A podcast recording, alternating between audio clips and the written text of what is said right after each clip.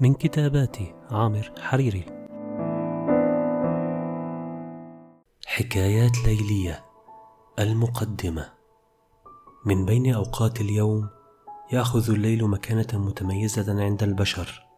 ذلك الوقت المرهف الذي يعطي للحياة طعما خاص لا تجده بباقي ساعات اليوم. وترى غالب البشر ينتظرون قدومه بلهفة وبالقليل جدا من الصبر. الليل ذلك الوقت المحير الذي تجتمع بساعاته كل المتناقضات والاتجاهات ومختلف الميول لدى البشر. الليل كائن له ألف وجه ضاحك وألف وجه عابس كائن يقتات على التأملات والرغبات والأفكار التي تولد من طيات ساعاته.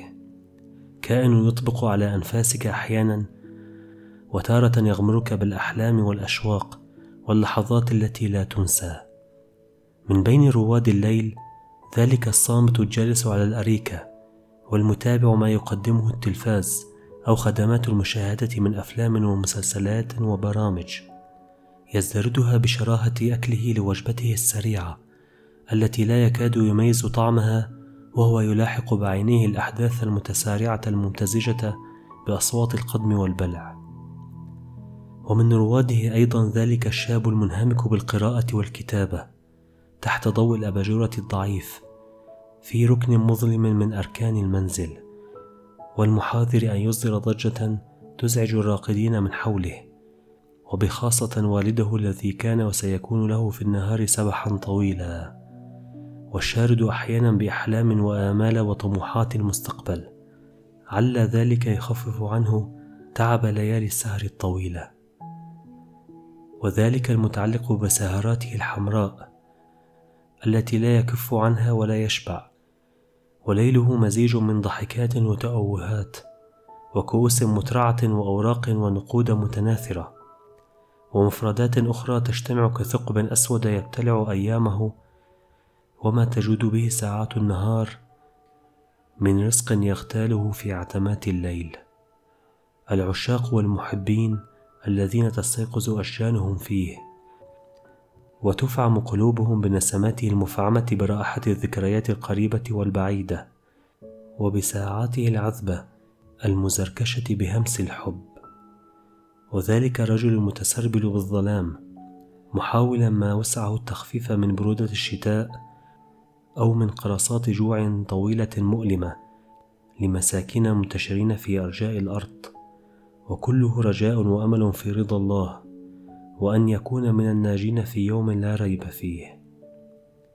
والطفل الراقد على فراشه وقد امتلأ قلبه الصغير بالترقب واللهفة بطلوع فجر يوم العيد وهو يتحسس ثيابه الجديدة وحذاءه الذي يضمه بقوة وهو يمني نفسه بالعيديات والمراجيح والحلوى وزحام العيد وأيامه البعيدة عن الملل والرتابة.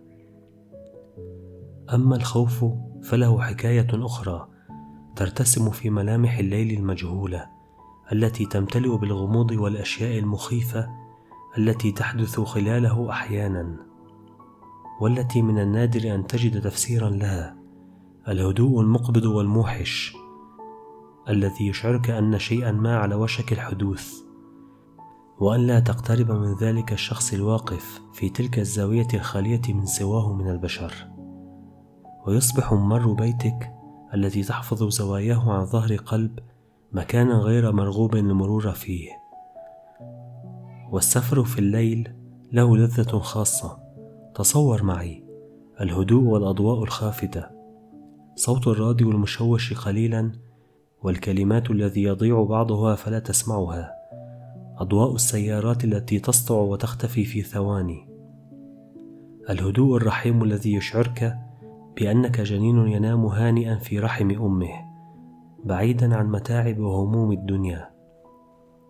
وبعيدا عن ضجيج وعرق وزحام النهار يلتجئ الهاربون إلى الليل ليتنزهوا في أرجاء الشوارع الحافلة بالمقاهي والباعة المتجولين والأشجار العابقة بتلك الروائح الغامضة التي تثير بنفسك أحاسيس وذكريات ظننت لفترة أنك قد نسيتها.